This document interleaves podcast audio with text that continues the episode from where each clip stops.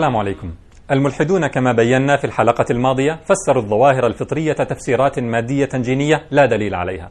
لكنهم لم يقفوا عند هذا الحد بل نسبوا إلى الجينات أيضا أفعالا منحرفة عن الفطرة. وجعلوا ذلك أحد الذرائع لتبريرها على اعتبار أنها ظواهر طبيعية. مثال صارخ على ذلك تعاملهم مع الشذوذ الجنسي والذي لا يسمونه شذوذا بل مثلية جنسية homosexuality. لأن كلمة شذوذ تحمل معنى أنه سلوك مستبشع منافر لطبيعة الإنسان وهو ما لا يعترفون به. هناك علاقة بين الشذوذ واللادينية. فقد أظهر هذا الاستطلاع في 2013 على مجتمع ال LGBT يعني الشواذ في أمريكا أن حوالي نصف الشواذ الأمريكيين ليس لديهم انتماء ديني مقارنة بكون 20% من سائر المجتمع الأمريكي دون انتماء ديني. المجتمع العلمي الغربي الذي يشيع فيه الإلحاد والداروينية أصدر دراسات عن علاقة الشذوذ بالوراثة والجينات. وعن الظواهر الاجتماعية المتعلقة بالشذوذ. مثلا دراسة ما إذا تبنى شاذان طفلا.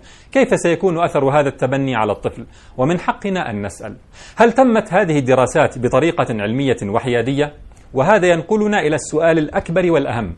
هل الأبحاث العلمية التي لها تطبيقات عقدية وأخلاقية والتي تنتج في ظل هيمنة الليبرالية الغربية هل هي محايدة بالفعل؟ أم أنها أحيانا تكون أداة مسيسة؟ هل إذا جاءت مثل هذه الأبحاث بنتائج تعارض قيما إسلامية فإن الموقف العقلاني سيكون الشك في القيم الإسلامية أم في صحة هذه الدراسات؟ عندما يقول لك الملحد أنا أصدق العلم فهل هو كذلك أم أنه يصدق التفسير الخاطئ لعلم زائف فيقع في جهل مركب؟ هذا هو الهدف الأساس والأهم لحلقتنا. الشذوذ هو مثال فقط. نفحص من خلاله موثوقية هذا العلم الغربي.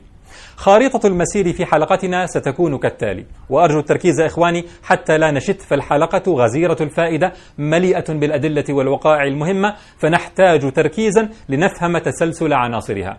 سنحلل في البداية معنى العبارة المفترضة. الشذوذ له سبب جيني. ثم سنذكر ما تقرره المراجع الغربية الرئيسية حاليا عن علاقة الشذوذ بالجينات والوراثة ثم نعود إلى السؤال الأهم وهو هل أصلا ما تقرره المراجع والدراسات الغربية في مثل هذه الأمور الأخلاقية موثوق بالضرورة؟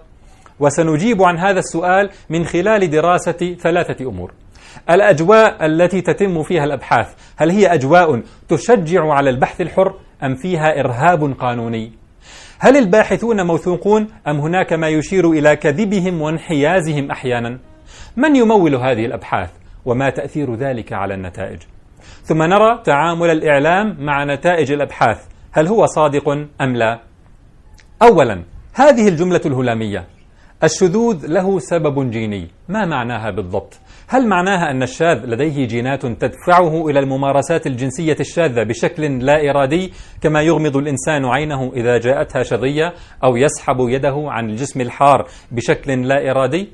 لا طبعا هل معناها إذا أن الشاذ لديه جينات تجعله يميل نفسيا إلى أفراد من جنسه؟ عند التحقيق هذا معنى عبارتهم فنقول بداية على فرض وجود هذه الجينات فبأي حق تعتبرونها مبررا للسلوك الشاذ ومعفية لصاحبه من الذم والعقوبة هذه نقطة أساسية مهمة جدا يعني على فرض أن إنسانا لديه شعور مشوه سيء فهل هذا يبرر له أن يتصرف بناء على هذا الشعور؟ ثم لو أن رجلا لديه شهوة زائدة للنساء فهل هذا يبرر قيامه بالاغتصاب مثلا؟ أم أنه يطالب بضبط نفسه وكبح جماح شهوته وجعلها في الحلال فلماذا تستخدمون عناوين مثل المثلية الجنسية تخضع للجينات الوراثية بطريقة تشعر بأن الشاذ مجبر على أفعاله المنحرفة تخضعه جيناته ثم هل أنتم مستعدون للالتزام بنفس منطقكم هذا في التعامل مع خصومكم السياسيين والفكريين الذين قد تكون هناك أسباب جينية لما يفعلونه؟ بل لو قلنا لكم الذي يعدد الزوجات قد تكون هناك أسباب جينية تدفعه إلى تعداد الزوجات.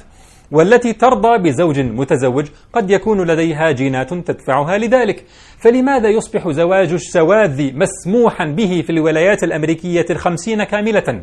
بقرار المحكمة العليا في 26 6 2015 بينما يبقى تعدد الزوجات ممنوعا في الولايات الخمسين كاملة حتى يومنا هذا في تموز 2017 لماذا تستخدم دعوى العلاقة بالجينات لإحداث تعاطف مع الشواذ تحديدا؟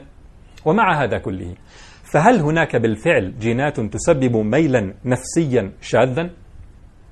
هذا ينقلنا إخواني إلى المحور الثاني وهو ما تقرره المراجع الغربية الرئيسية حاليا عن علاقة الشذوذ بالجينات والوراثة إحدى أشهر المنظمات الصحية الأمريكية الجمعية الأمريكية لعلم النفس خلصت إلى أنه لم يثبت وجود أساس جيني للشذوذ وذلك حتى تاريخ هذه الحلقة في تموز 2017 علما بأن هذه الجمعية تدافع بشدة عما تعتبره حقوق الشواذ والعديد من الكتب المختصة في دراسة السلوك الجنسي تصف الأبحاث بأنها inconclusive أي لم تصل إلى نتيجة وأنه لم يتم تحديد جين له علاقة بالمثلية. ومن أفضل الكتب في هذا المجال كتاب الدكتور نيل وايتهيد المعنون جيناتي هي التي جعلتني أفعلها، المثلية والدليل العلمي والذي يفند علاقة الشذوذ بالوراثة من ناحية نظرية تأصيلية منطقية، بالإضافة إلى تناوله دراسات التوائم السياميين في هذا المجال، والتي أظهر العديد منها عدم وجود علاقة وراثية بالشذوذ، مع تبيانه للأخطاء العلمية الكبيرة في دراسات التوائم التي تدعي وجود هذه العلاقة، وسنذكر شيئا من ذلك في التعليقات، والكتاب متعة علمية لمن لديه أسس البحث العلمي. وهنا لاحظوا إخواني مسألة تأصيلية مهمة. الملحدون يقولون نحن جئنا من خلال طفرات وانتخاب طبيعي للصفات التي تساعد على البقاء مع فناء حاملي الصفات التي لا تساعد على البقاء. هل الشذوذ يساعد على البقاء؟ لا طبعا. لأن الذكرين معا أو الأنثيين معا لا ينجبان وبالتالي لا يمرران الصفات الوراثية للأجيال اللاحقة. لذا فكان من المتوقع أن يقضي قانون الانتخاب الطبيعي على الشذوذ لأنه صفة لا تساعد على البقاء. ومع ذلك فالشذوذ موجود. فلاحظ كيف أن التفسير الدارويني المادي ناقض أوله آخره. نعود إلى مقررات الجمعية الأمريكية لعلم النفس والكتب المختصة. لاحظ أننا لم نسلك السلوك اللاعلمي الذي يتبعه كثيرون حين يأتون لك بأية دراسة توافق أهواءهم ويتجاهلون الدراسات الأخرى التي لا تخدم موقفهم. نحن هنا نذكر لك مقررات المنظمات الصحية الكبرى والكتب المختصة. فهذه تعطي خلاصة عدد كبير من الدراسات.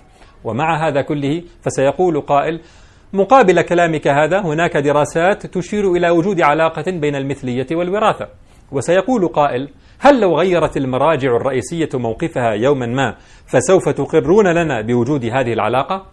وهذا ينقلنا إلى المحور الثالث والأهم للحلقة وهو مناقشة السؤال هل الأبحاث العلمية التي تخرج بنتائج تسخر لخدمة القيم الليبرالية الغربية هل هي محايدة بالفعل أم أنها أداة مسيسة؟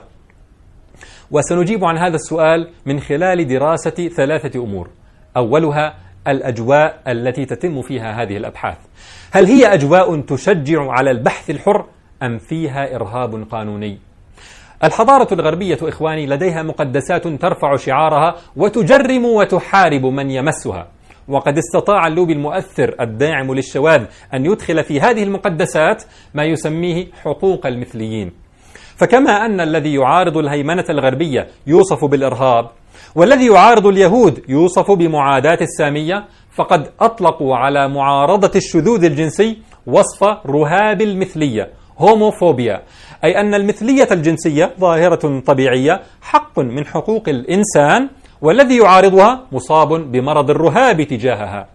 لكن هذا المريض غير معذور عندهم بل مجرم. وكما أن هناك شعار مكافحة الإرهاب ومكافحة معاداة السامية فكذلك ترفع الحضارة الغربية شعار مكافحة رهاب المثلية والذي تبنته الأمم المتحدة وأطلقت من أجله حملات وأصدرت اتفاقيات وقع عليها كثير من الدول وعينت مراقبا أمميا خاصا لحماية الشواذ في أجواء المحاربة والمراقبة هذه هل يتصور أن يخرج العلم التجريبي بنتائج محايدة بالفعل فيما يتعلق بالشذوذ؟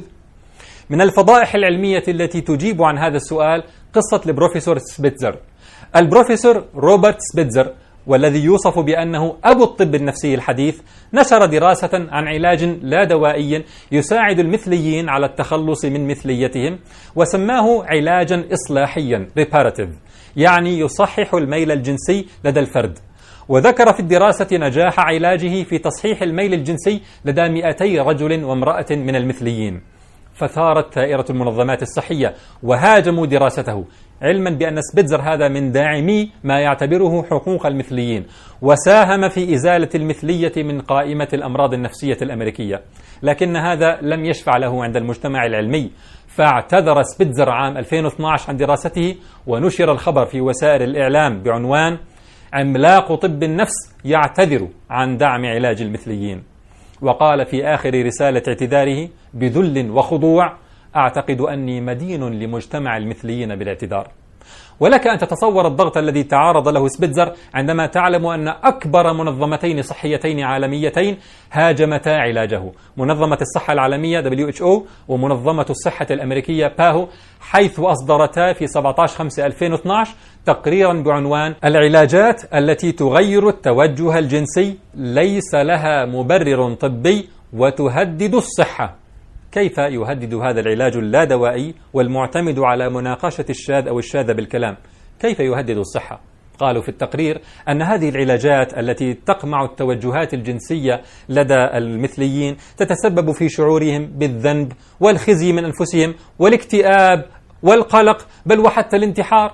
وختم التقرير بهذه المناسبة بتوصيات لمحاربة رهاب المثلية. وأنا أطلب منك أخي المتابع أن تسمع هذه التوصيات وتخبرني. بماذا تذكرك؟ تقول التوصيات الخمسة أن عيادات وعلاجات تصحيح ميول المثليين يجب إدانتها وتعريضها للمحاسبة القانونية المناسبة. وأن المؤسسات التي تخرج العاملين في المجالات الصحية يجب عليها أن تركز على تعليمهم تقبل المثليين وأن تحارب النظرة إليهم برفض أو كراهية أو التعامل معهم على أنهم مرضى. وأنه يجب منع أي تدخل يسعى إلى تغيير التوجهات الجنسية لأي شخص. وأن رهاب المثلية should be exposed. يعني يجب أن يفضح من الإعلام. أيا كان شكله وأيا كان صاحبه. يفضح على أنه مشكلة تهدد الصحة العامة وتهدد كرامة الإنسان وحقوق الإنسان. وأن على منظمات المجتمع المدني أن تطور الآليات المناسبة لتنمية اليقظة المجتمعية تجاه أي انتهاك لحقوق المثليين والتبليغ عنها للسلطات. بماذا تذكرك هذه التوصيات؟ مطابقة تماما لتوصيات محاربة الإرهاب. أليس كذلك؟ دوغما أخرى تفرض فرضا على المجتمع العلمي وتذكرنا تماما بفيلم إكسبيلد المطرودون والذي يحكي كيف يتم التعامل بإقصائية مع كل من يرفض التطور الداروينية من العلماء. إرهاب يذكر بمحاكم التفتيش والاستبداد العلمي الذي مارسته الكنيسة في القرون الوسطى. أظنه من المضحك جدا بعد ذلك أن يتصور أحد أن أجواء البحث العلمي في مجال الشذوذ هي أجواء حرة محايدة. الأمر الثاني في مناقشة موثوقية الأبحاث الغربية في مجال الشذوذ هل الباحثون موثوقون أم هناك ما يشير إلى كذب بعضهم وانحيازه؟ سنذكر بعض الشواهد للإجابة عن هذا السؤال. أولها البحث الذي لا يزال الملحدون والشواذ يتغنون به. بحث دين همر الذي ادعى سنة 1993 أن هناك رابطا محتملا بين المؤشر الجيني XQ28 والمثلية الجنسية ونشر نتائجه في مجلة ساينس المعروفة. نذكر بداية إخواني أن دين همر هذا هو نفسه الذي ادعى وجود الجين الإلهي وألف على ذلك كتابا دون دليل ولا دراسة منشورة فلم يوافقه عليه علماء الجينات كما بينا في الحلقة الماضية. تعالوا نرى هذه الدعوة الأخرى لصاحب الادعاءات هامر. من القواعد العلمية أن أي بحث علمي حتى يكتسب موثوقية فإن نتائجه يجب أن تكون reproducible يعني إذا قام باحثون آخرون بنفس التجربة فيجب أن تظهر نفس النتائج وإلا فبإمكان أي باحث أن يدعي ما يشاء ويصبح مكتشفا عظيما بناء على ادعاءات كاذبة. تجربة هامر وفريقه هذه أعادها الكثير من الباحثين وعلى عدد أكبر من الشواذ ولم يحصل أحد منهم على نتائج مشابهة مما جعلهم يلمحون إلى تكذيب هامر وجينه المزعوم.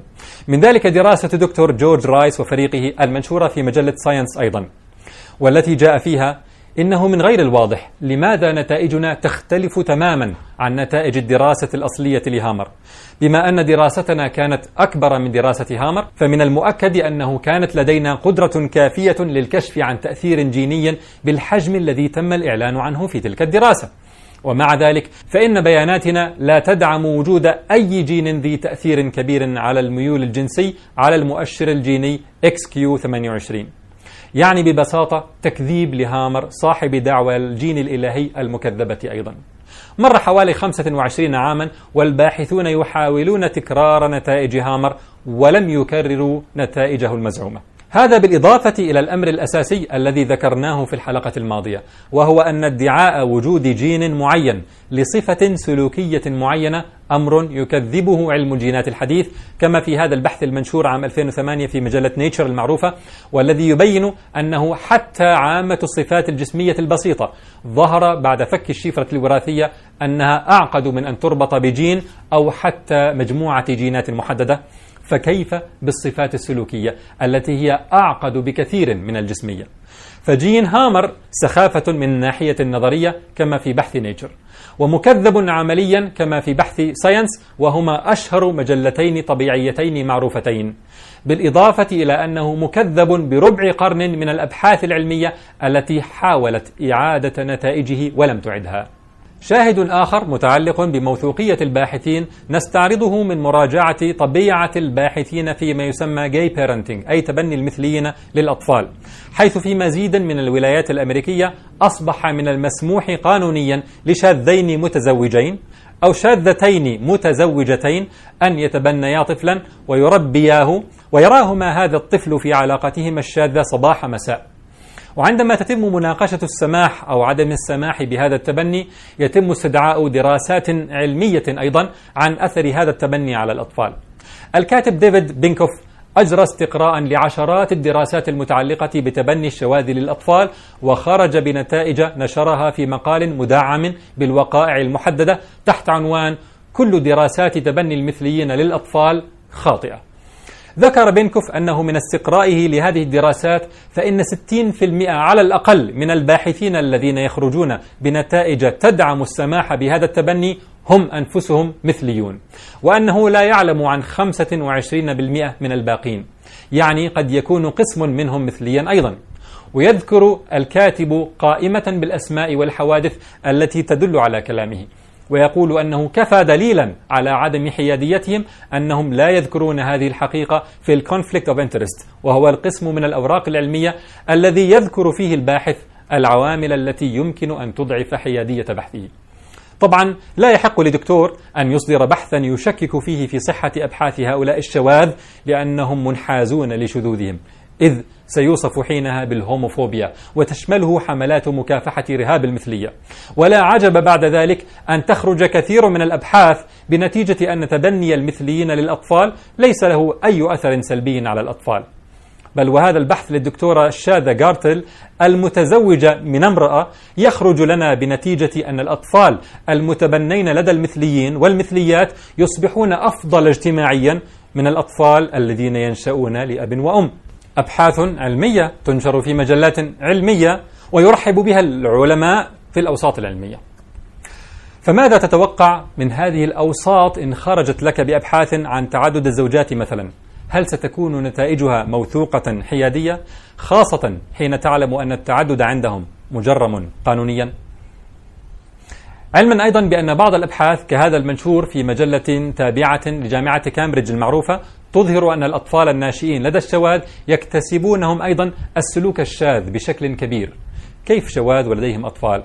إما أن الشاذ يميل للجنسين فينجب بالزواج أو بالزنا بالإضافة إلى السلوك الشاذ أو أن هذا الطفل نتج عن زنا بين رجل وامرأة رمياه فأصبح لقيطا ثم تبناه شاذان أو شاذتان. الحضارة الليبرالية. نعود فنقول هناك أبحاث تظهر أن الأطفال الناشئين لدى الشواذ يكتسبون هم أيضا السلوك الشاذ بشكل كبير. الباحثون الشواذ لا يعتبرون هذا مشكلة أصلا. الملحدون يعتبرون أن مجرد إخبار الوالدين لطفلهما بأن الله خلق العالم هو استغلال لبراءة طفولتهم بطريقة بشعة كما يقول دوكنز في كتابه وهم الإله. بينما لا يجد الإلحاد مشكلة في تربية الأطفال على الشذوذ ولا يعد ذلك استغلالا بشعا لطفولتهم ولنا أن نتساءل هنا هل الثقافة الغربية تؤدي إلى الحرية الشخصية بالفعل؟ تصور طفلا ينتج عن زنا يصبح لقيطا يتبناه ذكران شاذان يمارسان شذوذهما أمامه فينشأ هو أيضا شاذا ثم يحس بأن شذوذه هذا منافر لطبيعته الإنسانية بيقرف من حاله كما يقال فيرغب في تصحيح ميوله النفسي حتى يعيش صحة نفسية سوية من ناحية الميول الجنسي. لكن تأتي المنظمات الصحية لتقول له يجب منع أي تدخل يسعى إلى تغيير التوجهات الجنسية لأي شخص كما في تقرير 2012 الذي ذكرناه. يعني ممنوع توفير علاج لهذا الشاذ بل يجب أن يبقى كما هو. هل هذه حرية؟ أم إجبار على الفساد؟ شاهد آخر حول موثوقية الباحثين هو أن تعلم أن البروفيسور جون مايكل بيلي يتلقى تمويلا حكوميا أمريكيا ليقوم بأبحاث يقيس فيها الإثارة لدى الرجال والنساء المثليين عن طريق تعريضهم لأفلام إباحية مثلية. بطرق قياس يستحي المرء من ذكرها. حتى أنه اعترض على أبحاثه في جريدة واشنطن تايمز بأنها مفرطة في الشهوانية ومضيعة لأموال دافعي الضرائب الأمريكان. في الإسلام يتلقى العلم والحديث عن الشخص العدل الثقة. بينما في هذا العلم الغربي المزعوم لا ضابط ولا شرط لأخلاق وموثوقية من يتلقى هذا العلم عنه.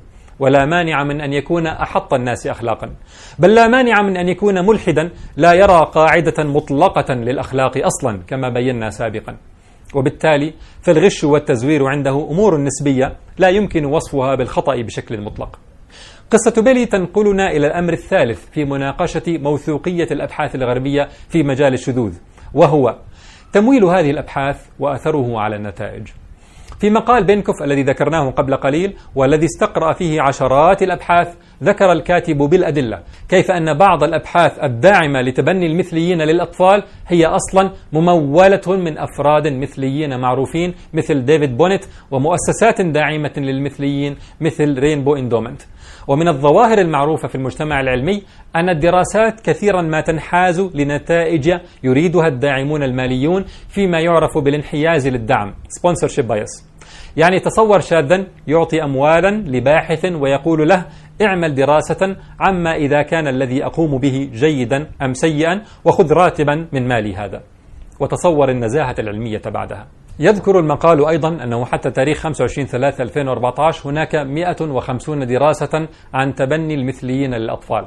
طبعا إخواني كل دراسة تكلف مئات الآلاف أو الملايين من الدولارات وكثير منها مدعوم بالأموال الحكومية الفيدرالية الأمريكية بالإضافة إلى دعم الشواذ ولنا أن نتساءل هل تدعم الحكومة أو المؤسسات الأمريكية أبحاثا عن أثر تنشئة الفتيات على الحشمة والحياء على صحتهن النفسية مثلا. ثم تصور لو أن باحثا خرج بفرضية أن اليهود لديهم جينات تدفع نحو المكر والإجرام وأراد أن يجري بحثا للتحقق من فرضيته. هل سيحظى بحثه بأي دعم مادي أم أنه سيتهم بمعاداة السامية ويجرم؟ أمر آخر له علاقة بموضوع التمويل هو موضوع نشر نتائج الدراسات. وهنا تأتينا أيضا مشكلة الانحياز في النشر أو ما يسمى بالبابليكيشن بايس يعني إذا خرج لدى الباحث الشاذ نتائج بخلاف ما يهوى وبخلاف ما تهوى المؤسسة الداعمة له ماليا والمروجة للشذوذ فهل سينشرها الباحث أم يخبئها؟ كذلك إذا خرج باحث محايد بالفعل بنتائج ضد الشذوذ فليس هناك ما يضمن له قبول بحثه لدى المجلات العلمية بل قد ترفض المجلات نشر بحثه خاصة وأن لوب الشواذ والداعمين لهم يشنون حملاتهم على كل بحث هنا أو هناك يخرج بخلاف ما يريدون. فالأسهل على المجلات أن تريح رأسها من تهمة رهاب المثلية ومن تكرار مأساة روبرت سبيتزر الذي اضطر للاعتذار في النهاية. المحور الأخير في محاضرتنا هو كيف يتعامل الإعلام مع نتائج هذه الأبحاث؟ وسائل الإعلام الأمريكية المعروفة ومن يروج لمثل أجنداتها في العالم الإسلامي تتلقف الدراسات التي تروق للشواذ على زيفها وتزويرها الذي بينا شيئا منه وتضيف عليها أيضا تزويرا في عنونة الخبر.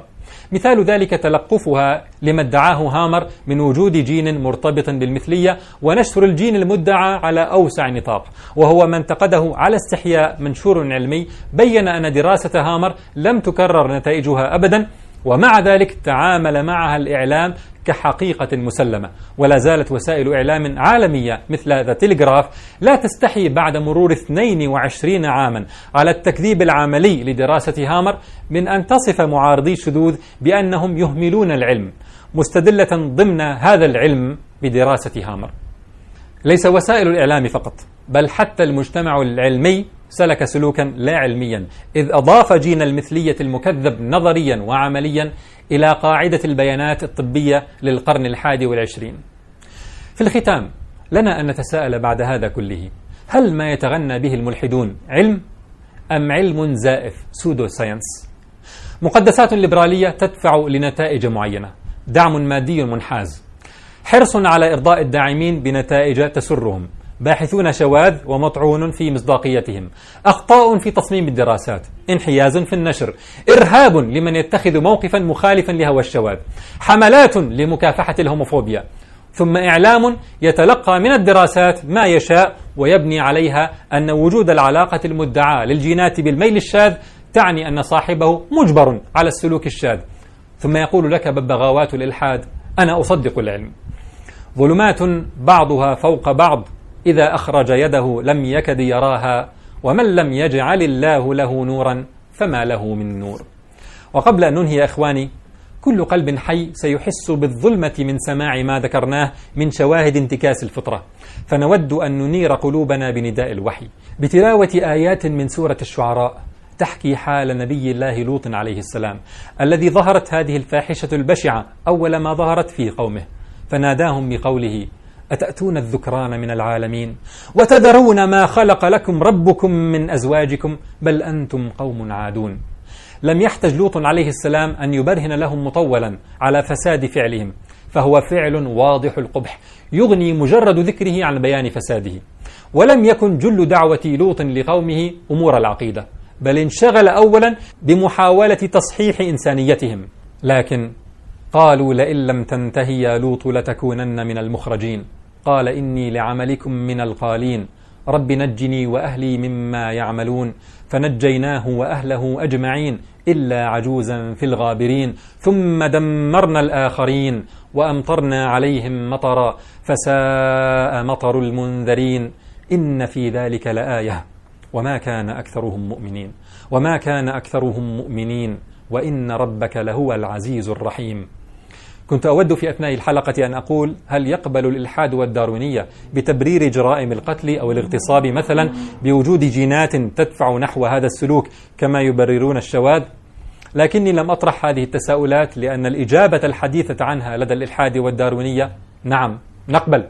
ولولا أننا أطلنا عليكم إخواني لأتيت لكم بقصة الجين المحارب الذي أصبح بإمكان بعض المجرمين أن يضموه إلى ملف الدفاع عنهم لتخفيف عقوبتهم بناء على أبحاث علمية كما حصل مع برادلي وولدروب. وحدثتكم عن قصة كتاب الدكتورين ثورن هيل وبالمر اللذين يبرران فيه الاغتصاب على أنه سلوك جيني طبيعي. ومن لم يجعل الله له نورا فما له من نور.